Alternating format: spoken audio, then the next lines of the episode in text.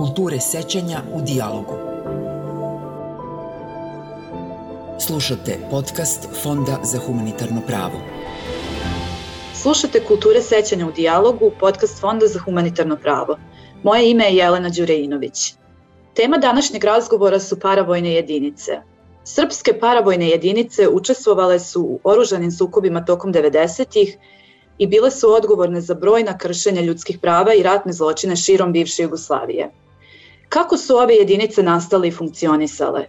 Koji su odnosi imale sa državnim strukturama? Ovim pitanjima bavi se nova knjiga moje današnje sagovornice Ive Vukušić pod nazivom Srpske paravojske i raspad Jugoslavije, državne veze i obrazci nasilja, koja je prošle godine objavljena za britansku izdavačku kuću Routledge. Iva Vukušić je istoričarka i radi kao docentkinja na Univerzitetu Utrehtu u Holandiji. Ova knjiga prati ratne putanje srpskih paravojnih jedinica bliskih režimu Slobodana Miloševića i državnim institucijama tokom 90-ih. Ovo je takođe prva studija koja se bavi ovim jedinicama, njihovim sličnostima i razlikama, kao i nasiljem koje su počinile nad civilima i analizom njihovog nastanka, prirode, funkcionisanja i uticaja na državu i društvo čak i nakon pada Miloševića. Iva, da li možeš da nam za početak objasniš kako je došlo do toga da si se u svom radu fokusirala na paravojne jedinice koje su sprovodile politički projekat Slobodana Miloševića, odnosno na srpske paravojne jedinice? Pa na samom početku samo da kažem hvala lijepa na, na, na pozivu. E, meni je silno drago da ljude interesira moja knjiga. Možda treba početi s tim da kažem da sam suđenja za ratne zločine počela pratiti možda prije negdje 15 godina. Radila sam i kao analitičarka u tužilaštvu za ratne zločine u Sarajevu, a 2009. godine došla sam u Hag, znači sad živim i radim u Hagu i tu sam radila za agenciju SENS koja je pratila sva suđenja na tribunalu. Znači posljednjih 12 godina sam otpratila sva važna suđenja u Hagu, Karžića i Mladića sam primjerice odgledala više manje u cijelosti, Svako to suđenje je trajalo otprilike pet godina, tako da sam zaista vrlo intenzivno e, bila angažirana na temama suđenja za ratne zločine pred Međunarodnim tribunalom, pa isto tako u Bosni i Hercegovini. 2015. sam počela doktorat na katedri za povijest Univerziteta u Utrehtu, gdje sad radim i ovo je zapravo knjiga, znači završetak, odnosno rezultata doktorskog istraživanja, a taj doktorat je bio dio većeg projekta o paravojskama u drugim kontekstima. Znači radila sam s kolegama koji su se bavili Sirijom, Turskom i, i drugim mjestima gdje su te neregularne naoružane jedinice nešto što se pojavljivalo u oružanim sukobima. Fokusiranje na srpske paravojne jedinice ne znači da sugeriram na bilo koji način da druge strane u sukobu nisu imale svoje paravojske. Znači to je meni užasno važno reći, pogotovo zato što kad govorim zvučim kako zvučim, kao da sam iz Hrvatske i mislim da je meni to strašno uvijek bitno reći, da ne insinuiram da nitko drugi nije imao paravojske, također ne insinuiram da su srpske paravojske jedini počinitelji ratnih zločina. Dva su ključna razloga za ovaj fokus, znači jedna knjiga o paravojskama pod navodnicima sa sve tri strane, rata u Bosni i Hercegovini već postoji. Kate Ferguson, kolegica iz Velike Britanije, eh, ju je napisala, znači nisam htjela ponavljati više manje šta je Kate radila. I druga stvar, eh, iz moje perspektive, jedinice koje su provodile političke ciljeve Miloševića i partnera u Hrvatskoj i Bosni i Hercegovini primjerice su bile jednostavno mnogo brojnije. Bilo ih je više. Trajale su duže, znači čitavih deset godina, više manje, od Hrvatske do Kosova i djelovale su na većem terenu, znači od Hrvatske do Kosova. Znači taj sistem paravojski je bio prilično razvijen e, sa Miloševićeve e, strane stvari, uvjetno rečeno, i dugotrajan. Imao je velike posljedice, ne samo u Hrvatskoj, Bosni i Hercegovini, na Kosovu, ali i u samoj Srbiji na državu i na politički sistem. Sjetimo se naravno ubojstva premijera Đinđića koji je evo sad prije 20 godina i zapravo sve to skupa čini ovu temu izuzetno zanimljivom za proučavanje. Naravno imali smo Hašku arhivu na raspolaganju i o tome ćemo govoriti malo kasnije i to je zapravo bio razlog zašto sam projektu pristupila na način na koji jesu i zašto je zapravo knjiga ispala tako kako je. Šta je to paravojna jedinica? Kako si ih ti kategorizirala u svojoj knjizi? Spomenula si već reč neregularne jedinice, profesionalne, neprofesionalne i tako dalje. Da li možemo da, za početak da definišemo šta je to, šta to čini jednu paravojnu jedinicu? To je jako važno pitanje. Ja počinjem zapravo knjigu, na, na početku knjige se bavim tom definicijom. Treba naglasiti da nema zapravo jedne zajedničke definicije paravojskih s kojom se svi istraživači slažu. Povisničari izučavaju različite kontekste i onda smišljaju i koriste razne definicije koje su tu prikladne. I to je zbog toga što paravojske jesu izrazito raznolike i njihov karakter, ciljevi i funkcije ovise o kontekstu u kojem one djeluju. Znači, odnosi sa državom mogu biti raznoliki, mijenjaju se s vremenom u svim tim kontekstima. Znači, pravnici, antropolozi, kriminolozi, raznorazni ljudi, novinari, e, nevladini aktivisti, svi mi pristupamo zapravo tim, tim različitim grupama sa svojom idejom i nekim svojim definicijama. Znači ima puno termina na engleskom, a moja knjiga je pisana na engleskom, puno termina koji se odnose na slične grupe, recimo ljudi koriste irregular armed groups, militias, pro-government militias, paramilitaries, mercenaries, znači sve su to neki termini koji mogu biti slični, djelomično se mogu preklapati, tako da sam trebala odmah na početku nekako reći, ok, sve ovo tu ćemo uzeti u obzir, no za potrebe mog istraživanja, znači ja ne tvrdim da je to definicija koja je primjenjiva svugdje stalno i u, svim kontekstima, ali za potrebe mog istraživanja ja sam definirala pet nekih elemenata koji po mom sudu označavaju paravojsku. Znači mora biti naoružana, mora biti organizirana grupa ljudi. Znači mora imati nekakvu unutarnju hijerarhiju i nekakvo vodstvo. Mora biti prepoznatljiva, odnosno koristiti nekakve simbole. Znači da mi znamo, imaju nekakvo ime, mi znamo e, nekakve simbole, da se radi zapravo o jednoj jedinstvenoj, uvjetno rečeno, grupi ljudi. Faktor koji sam e, također izdvojila je da moraju imati nekakav politički cilj. Čak i ako taj cilj nije javno izrečen eksplicitno da svima bude vidljiv. I na samom kraju jako važno, po mom sudu, u trenutku osnivanja, da bi bila paravojna jedinica, ja tvrdim da ne smije biti formalno dio regularne vojske ili policije. Znači mora biti ili kako bi na engleskom rekli off the box, što je formalno ne postoji, kao što je recimo bio slučaj sa mnogim jedinicama u bivšoj Jugoslaviji, ili mora na neki način biti zamučena ta veza. I to je zapravo ključna stvar koje se bavim u, u svojoj knjizi. Znači to su ti neki elementi, mislim da je isto tako važno reći za vaše slušatelje da to što jedinice poput Arkanovaca, Beretki, Škorpiona zovem paravojskama, ne znači da negiram veze s državom da pače. I svakom ko pročita moju knjigu, to će biti jasno ko dan. Znači, paravojska ne znači kaotična, spontana grupa ljudi koji nemaju veze s državom. Da pače. I sad samo još da kažem riječ ili dvije o profesionalnim i neprofesionalnim e, jedinicama. Znači, tu neću ulaziti u previše detalje jer je priča složena. No u knjizi tvrdim da sve paravojske nisu bile iste. Da pače. Bilo je jedinica koje su bile puno bliže državi nego neke druge. Recimo ono što zovem profesionalnim jedinicama su bile vezanije za MUP i primjerice DB, znači državnu bezbednost. Različite jedinice su različito napadale civile, znači one se nisu jednako ponašale na terenu i ključno ta različitost i stupanj bliskosti s državom je bitno utjecao na to šta se s članovima jedinica dogodilo nakon rata i pogotovo u smislu suđenja za ratne zločine. Čega se ti bio član, pripadnik, je imalo silne i ima do dana današnjeg silne posljedice na to hoćeš li ili nećeš eventualno završiti pred sudom. I samo da završim sa Stanišićem i sa Simatovićem, uskoro završava naravno ponovljeno suđenje u Hagu. Žalbena presuda će biti u šestom mjesecu, znači u junu 2023. E, godine, nakon 20 godina procesa, ponovljenog suđenja. To je najduži proces ikad u Hagu, pred bilo kojim sudom. I mislim da je to djelomično upravo zato što je to predmet o vezama između države i paravojski i to je užasno komplicirana priča za sudski kontekst. Tako da i tome ćemo se sigurno, tome ćemo se sigurno vratiti. Znači, odgovor je bio dug, ali ovo je relativno ključna, ključna stvar, pa sam htjela potrošiti par riječi na to. Spomenula si odnos uh, paravojski i države, državnih struktura. Da, uglavnom se misli da to što je sam naziv što kaže paravojska ili paravojna jedinica, to znači da su one nešto što postoji paralelno i nezavisno potpuno od države i institucija. Naravno to nije tako u praksi. Da li možeš da nam objasniš koja je uloga države i državnih institucija i zbog čega je ona zapravo ključna za pojam paravojski? Pa jednostavno rečeno paravojske da bi postojale trebaju resurse. Oružje, uniforme, vozila, gorivo, plaće i sl.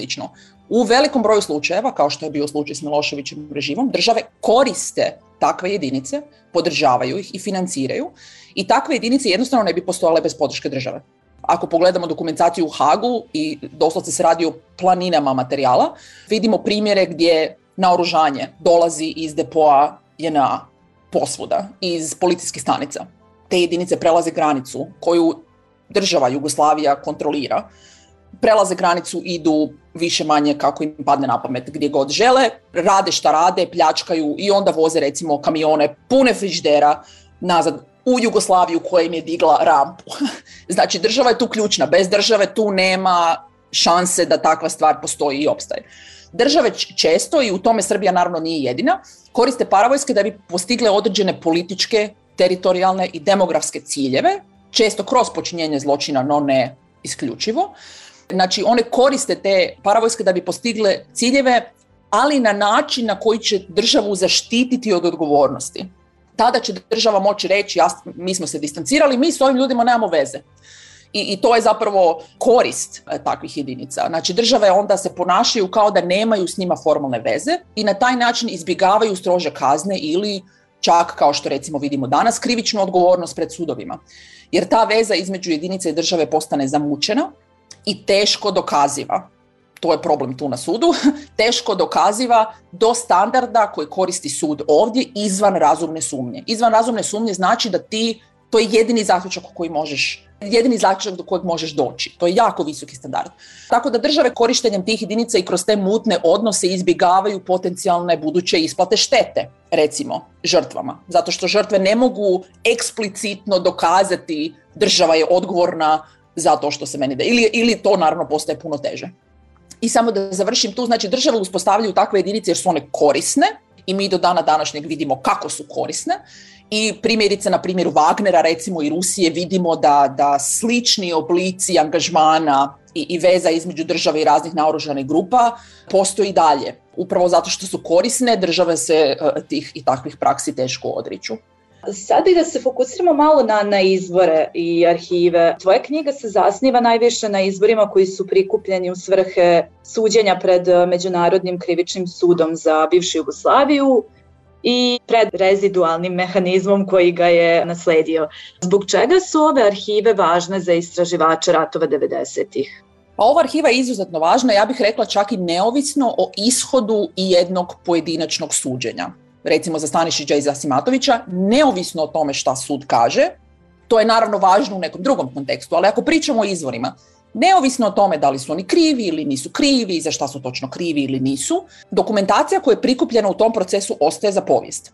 I treba pohvaliti quote unquote, odnosno pod navodnicima naš sud, zato što daje pristup e, dokumentaciji, transkriptima i arhivskom materijalu više nego i jedan drugi međunarodni sud. Tako da smo mi u poziciji da istražujemo to što se dogodilo na način na koji ljudi recimo koji prate Međunarodni kazneni sud ICC ne mogu pratiti. Znači dokumentacija Haškog suda obuhvaća svjedočenja skoro 5000 ljudi, 5000 svjedoka tijekom 25 godina. Brojne žrtve koje su pred sudom ispričale strašne zločine koje su pretrpile, to je tu zabilježeno za povijest, gdje su izgubile svoje najmilije. Ta dokumentacija koja nam omogućava zapravo da znamo što se desilo, nekad do detalja, recimo u Srebrenici. Za Srebrenicu se zna šta se dešavalo od sata do sata.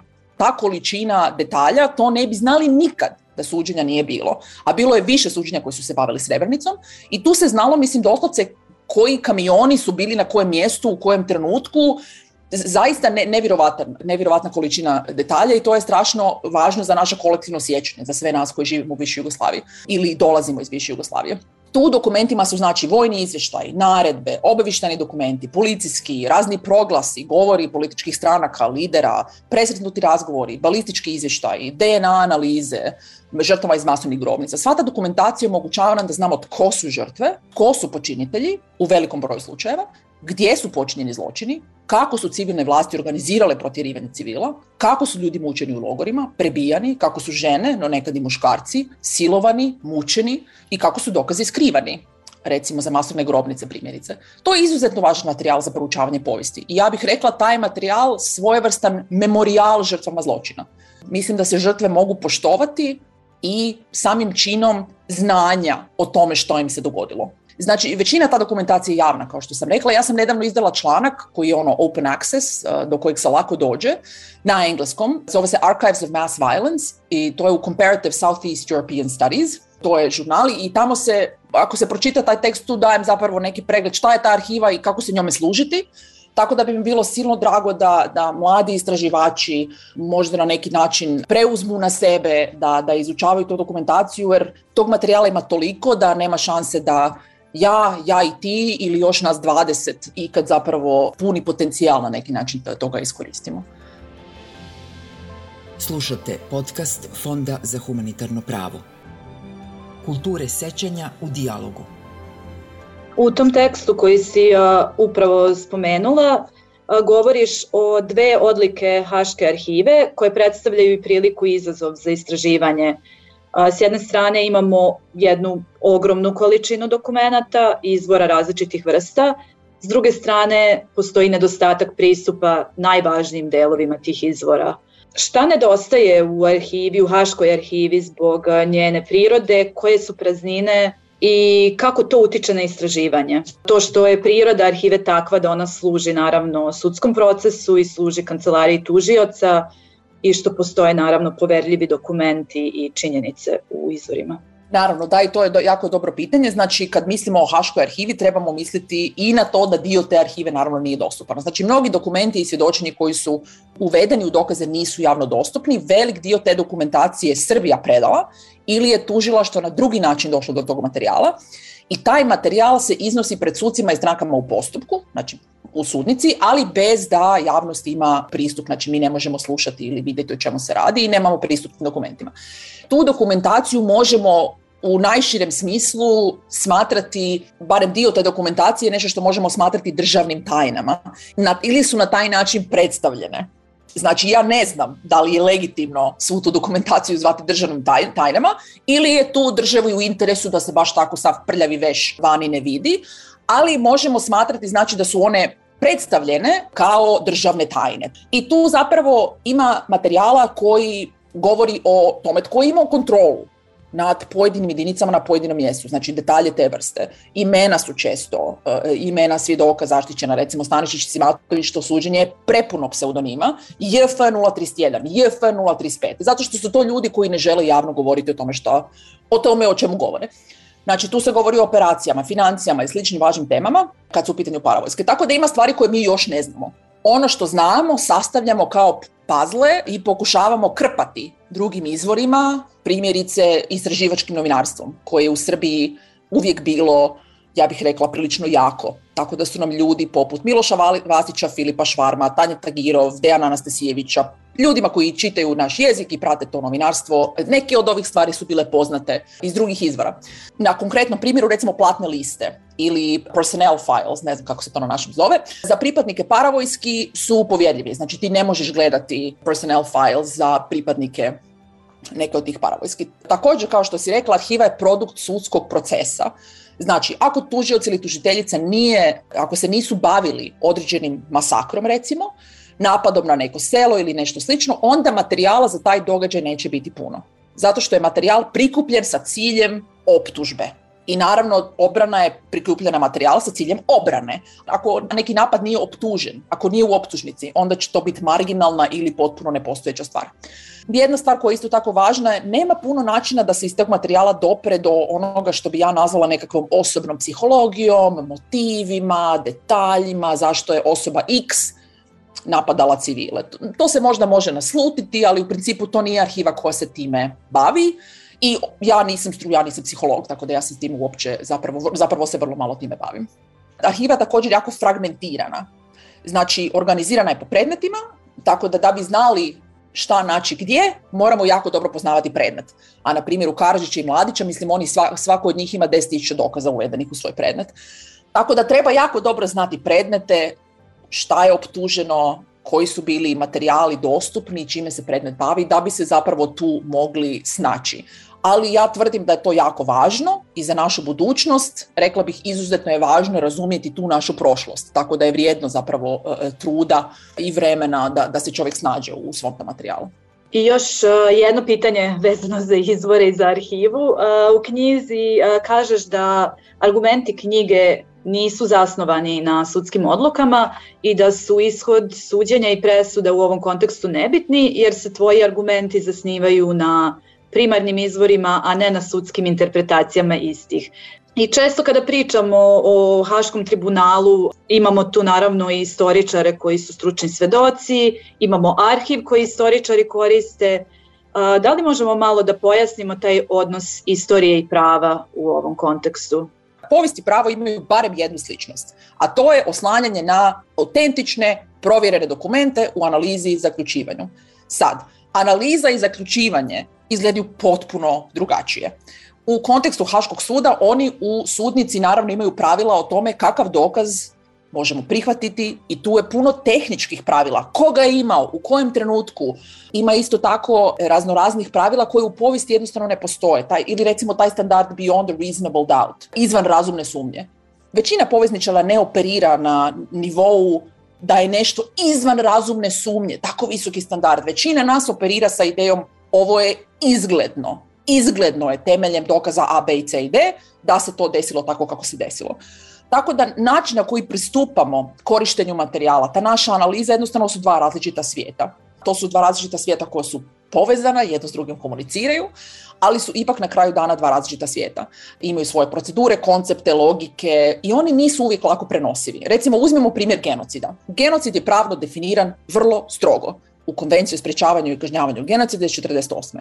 S druge strane, sociolozi, povjesničari i drugi ljudi koji te teme interesiraju vrlo često imaju puno širu ideju o tome što genocid jest. I možda ne bi, kad bi ih pitali, znali recitirati e, definiciju iz konvencije. Tako da e, često koristimo iste riječi ili slične riječi, ali zapravo ne mislimo skroz na jednu te istu stvari. Znači to pravo i povijest znači susreću, isprepliču, no jesu druge discipline na kraju dana. Povijest se u sudnici koristi i kreira. Znači, kroz prezentaciju dokaza i svjedočenja, kroz važne presude i utvrđivanje činjenica sudskim putem. Ja naravno pratim sva suđenja u Hagu i iščekujem svaku presudu s nestrpljenjem, no za mene i moj rad na kraju dana krivica u sudskom smislu ne znači ništa. I meni je to zaista, zaista važno reći da što god sud recimo kaže u predmetu Sanešića i Simatovića, moja knjiga i dalje stoji kao što jest. Tako da tu zaista vidimo tu, tu neku razliku između prava, prava i povijesti.